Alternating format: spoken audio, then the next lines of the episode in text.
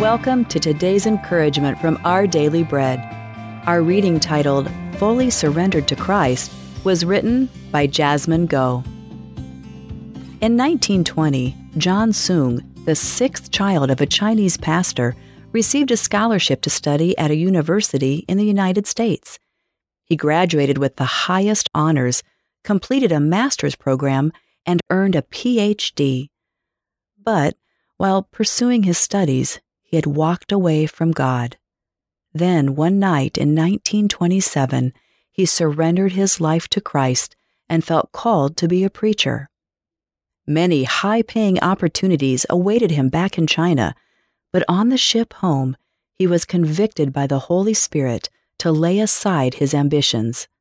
As a symbol of his commitment, he threw all his awards into the sea, keeping only his PhD certificate to give to his parents out of respect for them. John Sung understood what Jesus said about becoming his disciple what good is it for someone to gain the whole world yet forfeit their soul?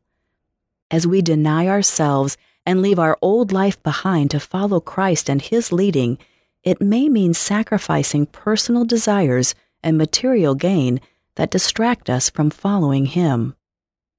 For the next 12 years, John carried out his God given mission wholeheartedly, preaching the gospel to thousands throughout China and Southeast Asia.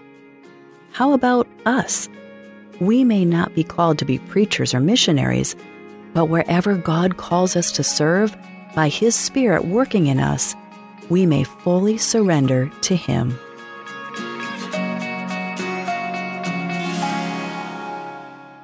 Today's Our Daily Bread devotional scripture reading is from Mark chapter 8, verses 34 through 38.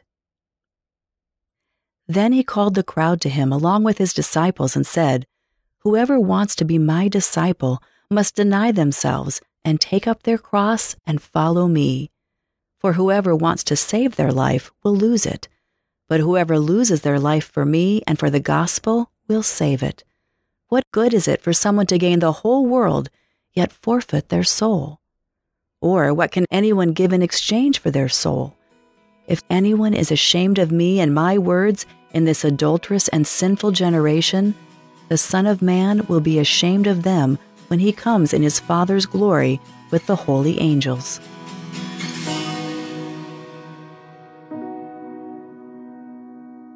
Let's pray. Father, help us to set aside whatever hinders us from fully surrendering to you. Thank you, Lord. It's in Jesus' name we pray. Amen. Today's encouragement was provided by Our Daily Bread Ministries.